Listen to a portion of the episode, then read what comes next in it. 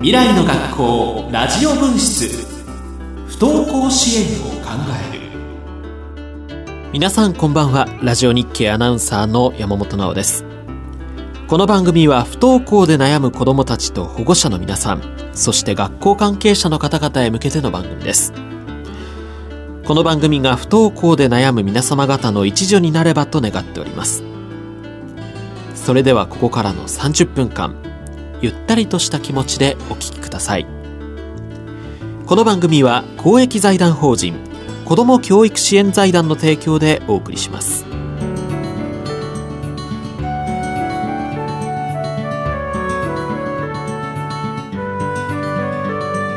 未来の学校ラジオ分室不登校支援を考える。改めましてラジオ日経アナウンサーの山本直です。未来の学校ラジオ分室不登校支援を考える。この番組は不登校でお悩みの皆さんに少しでもお役に立てればというラジオ番組です。毎回専門家の講演や子供たちの声などを紹介しています。今年度4回目となる今夜は夏休み明けの子供の気持ち保護者の悩み先生の気持ちというテーマで奈良女子大学大学院教授の伊藤美奈子さんと東京大使学園芦屋校南川かなさんの対談をお送りします。夏休み明けに学校を休みがちになる子供は少なくありません。学校に行きたい気持ちはあるのに体や気持ちが追いつかないお子さんを前に保護者や先生方もどう声をかけたらよいか悩む時期ではないでしょうか。今日はそんな子供たちがどのような心境でいるのか。また保護者先生方はどのような気持ちで子供に接したらよいかなどを伊藤さん、南川さんにお話しいただきます。それではお聞きください。子ども教育支援財団芦屋校で臨床心理士として働いております南川かなと言います。よろしくお願いします。と奈良女子大学でえっ、と臨床心理学を中心に教えております伊藤です。よろしくお願いします今日お題がですね夏休み明けの子どもの気持ち、えー、保護者の悩み先生の気持ちということで、はい、えー、お話を伺っていきたいなというふうに思っているんですけれども。えー夏休み明けから行けなくなったというお話は、私もあの面談等でよく聞く時期なのかなと思うんですけれども、まあ、ゴールデンウィーク明けとか、夏休み明けとかあのちょっと長期の休みの後っていうのは、やっぱりこう日常に戻りにくい、まあ、あの我々大人でもね、やっぱり夏休み明けって、あのしんどくなる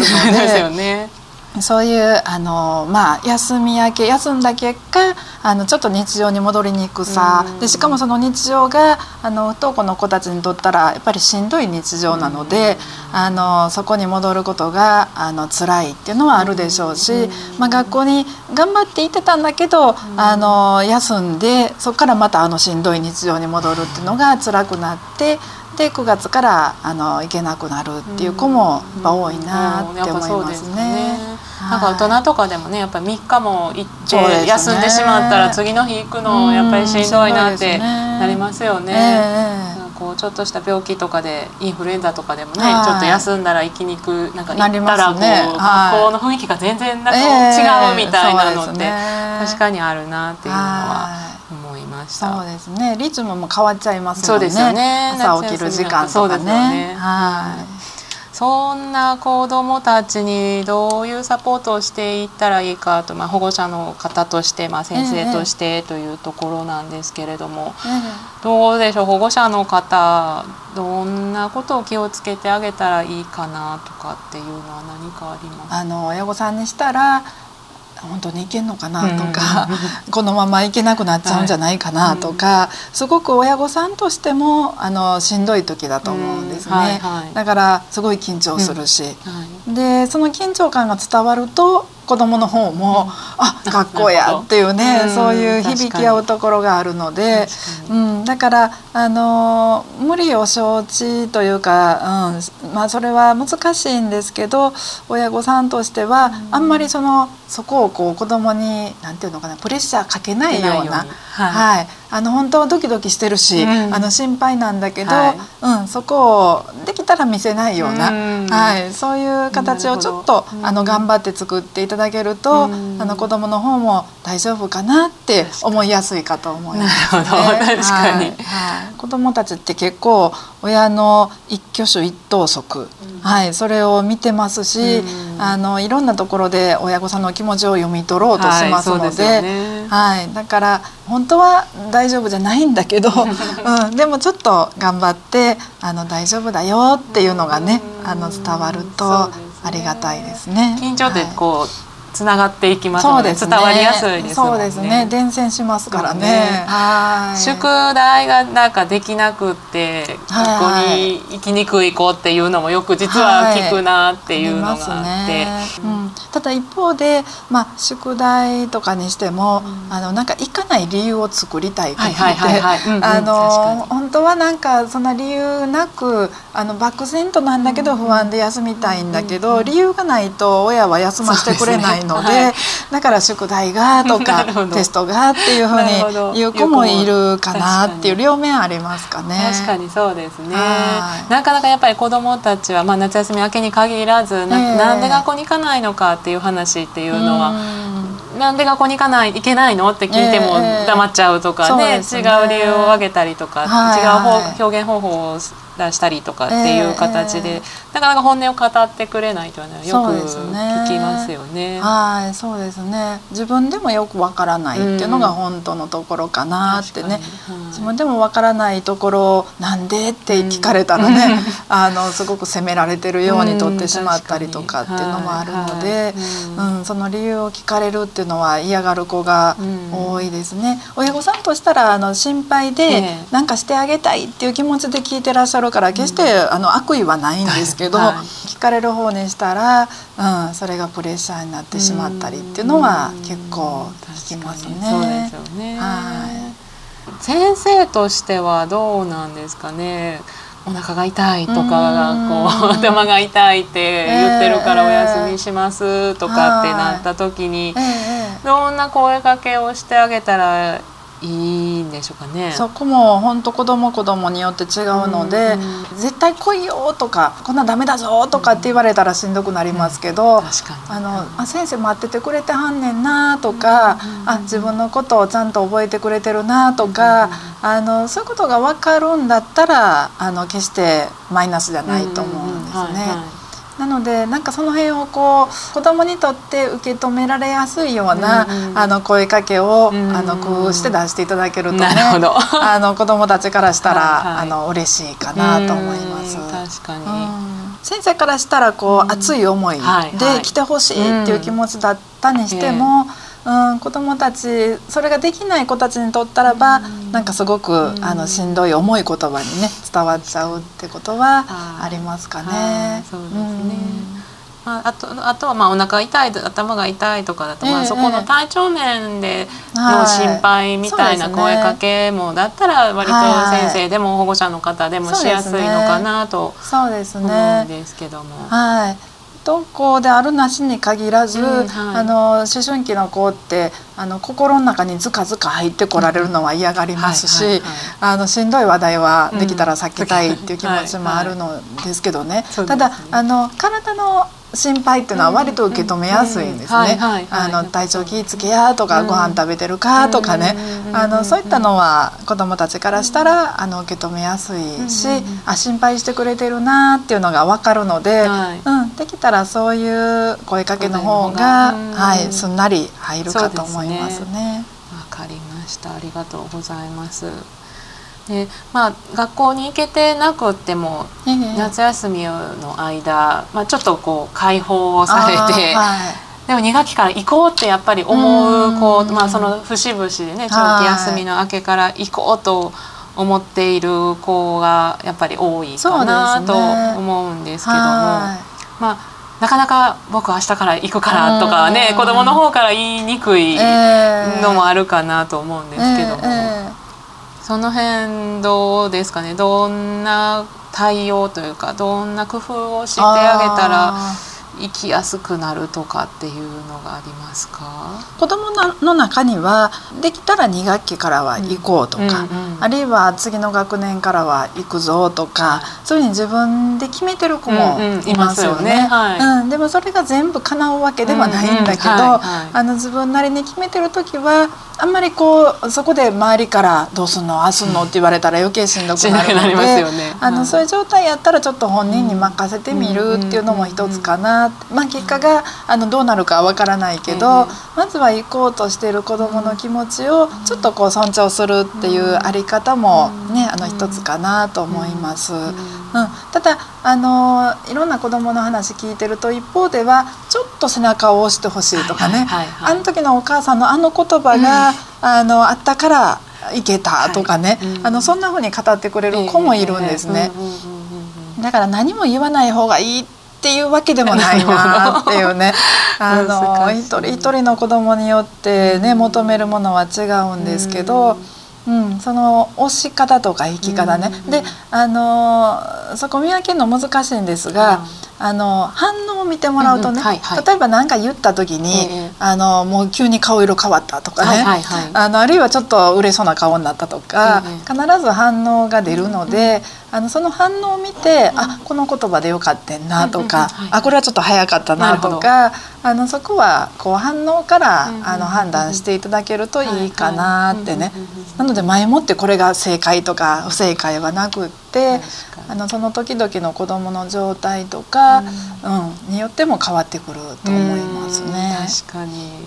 朝家を出ようとすると着替えよう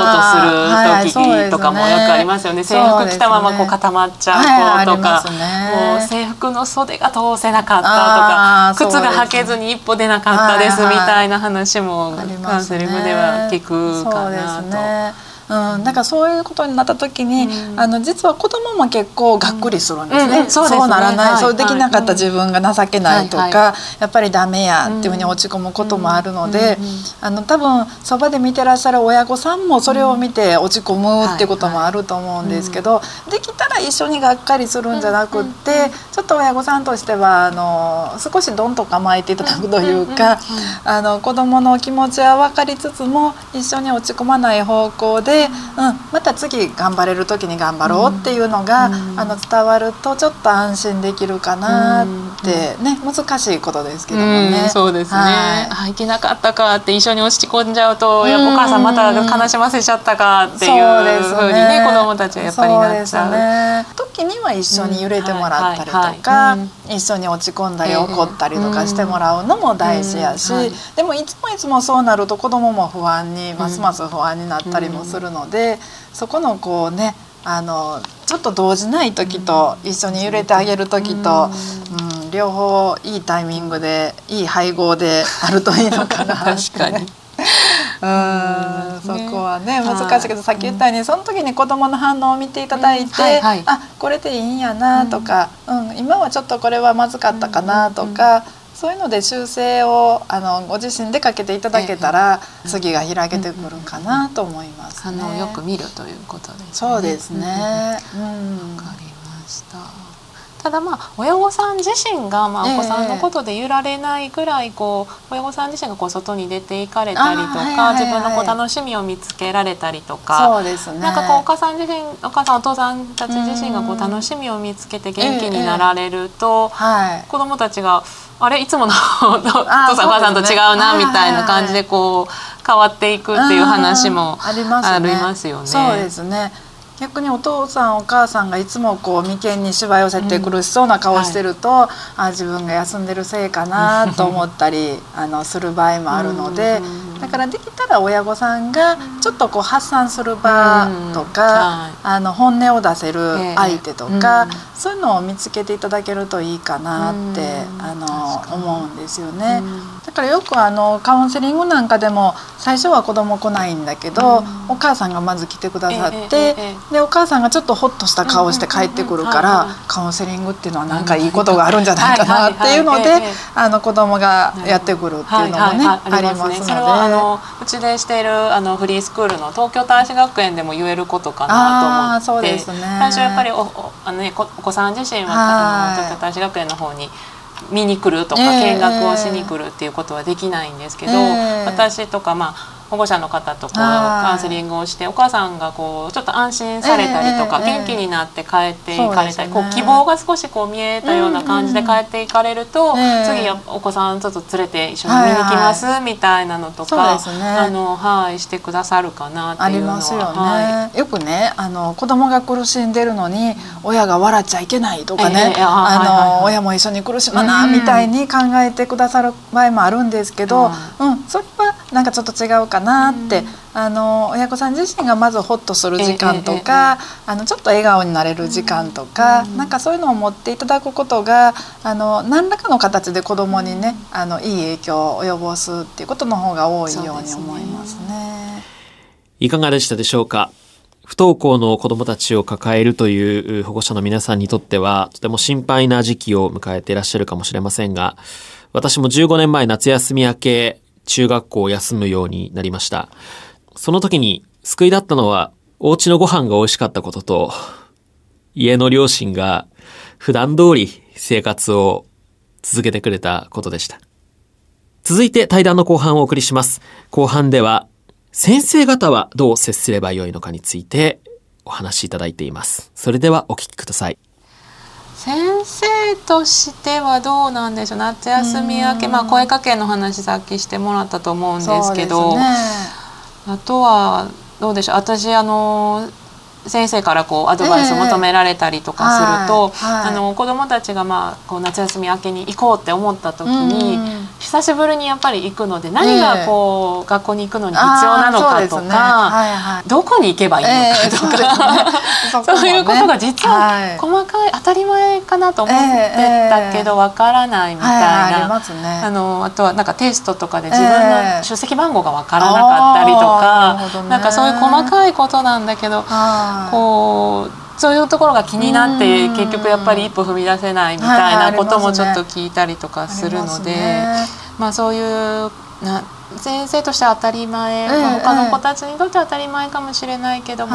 このこの時間にここに行くんだよとか、ね、なんかそういう細かい具体的な何か。こうアドバイスというか、ええ、あのお知らせですかね、ね、アドバイスというより。そうですね。があってもいいのかなそうですね、はい、そこは案外ねあの休んでるとあの他の子だったらもう常識として分かってることが、うんうん、あの分からなかったりとか、ね、あの知らずに戸惑ったりとか、うん、やっぱありますので、うん、そこはちょっと先生方のこう少し細かいあの気遣いというか、ね。はい、一言が、うん、あの子供にとっても「あ先生忘れてくれてないな」とか、あのちゃんと覚えてくれてるっていうのが伝わりますので、うん、その一言は大事ですよね。ね。はい、ちょっとそれは思ったりとかしてました。えー夏休みに行けるようになる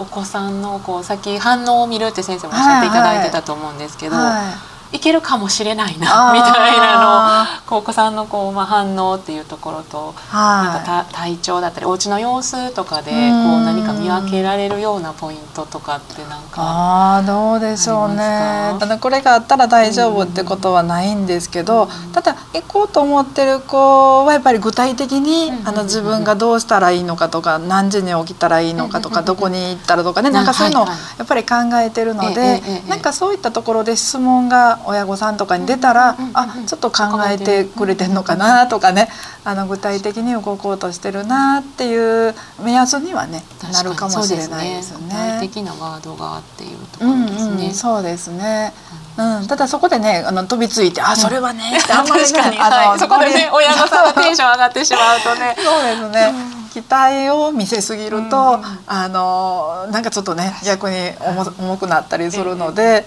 うん、さらりとこうさらりと。ちゃんと返すところは返してでもさらりと受けてもらえると、はいうん、あのいいかなと。そうですね、えー、喜びたくなる気持ちはわかりますけどね。そうですね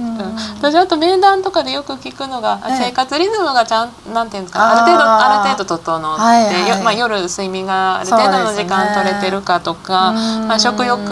というか、まあね、ご飯がちゃんと食べれてるかみたいなことも、はいはい、大事ですね、確認をして、まあ、それがある程度こうできるようになってると、ね、少し元気が取り戻してきてるかな、はいはい、それプラスあれですよね具体的な言葉がっていうところかなと思うんですけど。そうですね。確かに眠るとかね、うん食べるとかね、はいそういう基本的な生活の部分ってすごく大事なので、あの生活リズムもそうかなって、うん。だってなんか今まで出会ってきた子の中には、あの全然昼夜逆転して動けなかったのに何かの拍子にふいっとこう戻れるっていう子もね,、はい。いね。るのでね、はいはい。そこは難しいなってね、うん、でもできたらそのあのなるべく健康な生活っていうのは、あの親御さんとして心がけていただけると、やっぱり子どもたちの力にはね、うん。なると思いますね。はい。夏休みゲームにこう没頭して昼夜逆転みたいなねあーありますね。話もありますね。あったりとかしますよね。ただゲームにねのめってる子たちの中には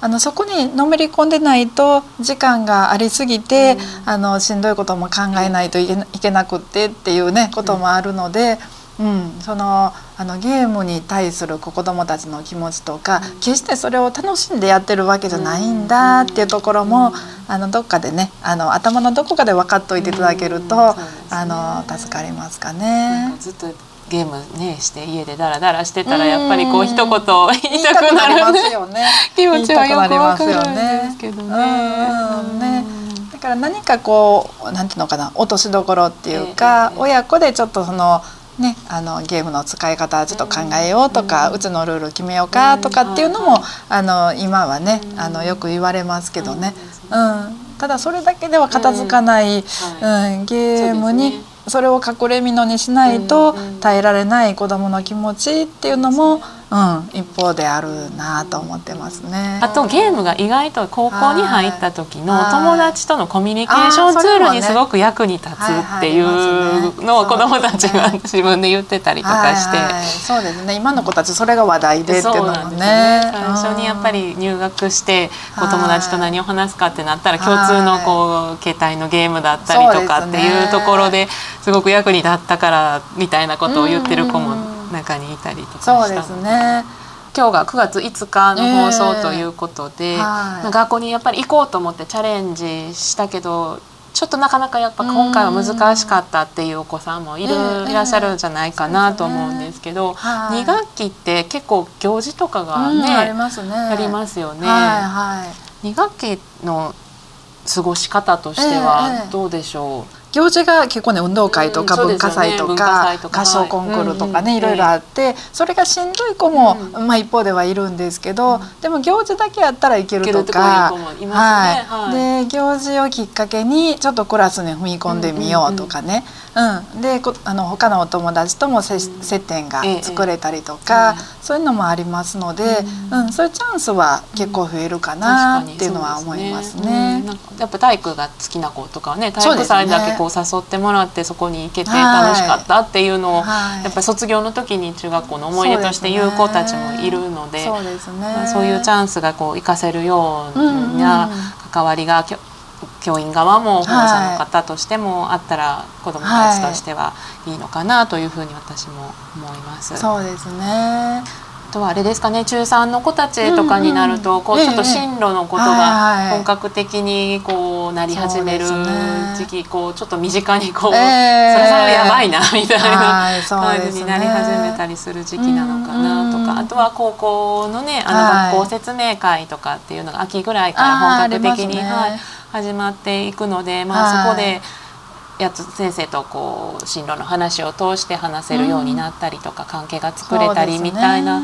ところも出てくるのかなとはい。思うんですけれども。そうですね。進路のことは子どもたちは結構考えてますうんそうですよので、ね。はい。あの考えてますって言っても本当に行けるのって言われるからあん。まり言わないですけど、確かに。はい。行きたいとは言わないですね。うん。ええなかなかはいね。でもやっぱりどこかで将来どうするんかなとか、このままじゃあなとかっていうふうに考えてますのでね。はいだからそういうのをこうあの説明会とか、ね、いろんな機会にあのちょっと誘っていただくとか、はいあのこんなんあるよっていうふうにチラシを見せてもらうとか、なんかそういうのはあのすごく有効かなって思います。はい。うん、あの実際にはしんどい話ですけど、えええ、うん、でもあのそれが見えてくると、うん、あの案外次がすごく広がっていくっていうことにはなりますので、はい、ね。はい、進路を通してちょっと学校に行く勇気を出してもらうとか、あの先生と会うチャンスになるとか、うん、はい、そういうふうに活用してもらえるテーマでもあるかなと思いますね。はい先生お付き合いいただきましてありがとうございました。どうもありがとうございました。いかがでしたでしょうか？リスナーの皆さんにも感じていただいたことがあったでしょうか？以上、夏休み明けの子供の気持ち、保護者の悩み、先生の気持ちというテーマで、奈良女子大学大学院教授の伊藤美奈子さんと、東京大使学園芦屋校南川かなさんの対談をお送りしました。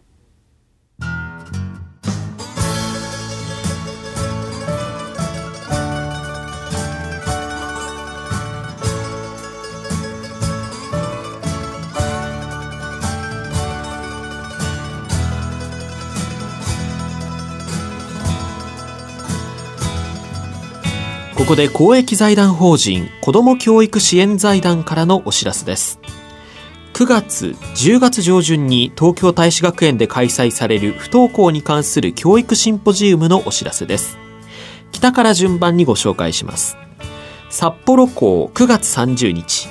柏校10月14日、静岡校9月9日、名古屋校9月8日、京都港9月30日、芦屋港10月7日、福岡港10月15日です。そして東京都内では中央線三鷹駅近くの武蔵野学芸専門学校で10月8日に開かれる予定になっています。日程繰り返します。札幌港では9月30日、柏港では10月14日、静岡港9月9日、名古屋港9月8日、京都港9月30日、芦屋港10月7日、福岡港10月15日、東京都内では武蔵野学芸専門学校で10月8日に開かれる予定です。こちらはお申し込みくださればどなたでも参加いただけます。もう一つ、子ども教育支援財団が主催する第9回環境教育ポスターコンクールのお知らせです。今年も小学生、中学生、高校生を対象に環境への思いを絵と標語で表現した環境教育ポスターコンクールを開催します。優秀な作品には文部科学大臣賞環境大臣賞などの賞を授与します。作品の応募締め切りは10月4日です。皆様からの応募をお待ちしています。詳しくは番組ホームページをご覧ください。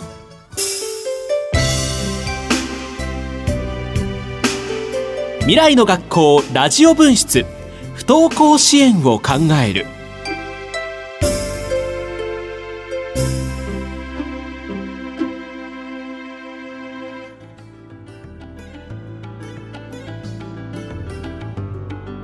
今回の番組はいかがでしたでしょうか？番組では不登校で悩んでいるという方からのお悩みご意見ご要望などを受け付けております。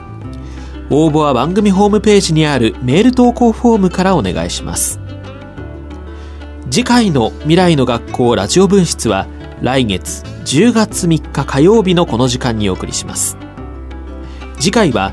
不登校を経験した子供の体験発表を中心にお送りします。ここまでの番組進行はラジオ日経アナウンサー山本直でした。この番組は公益財団法人子ども教育支援財団の提供でお送りしました。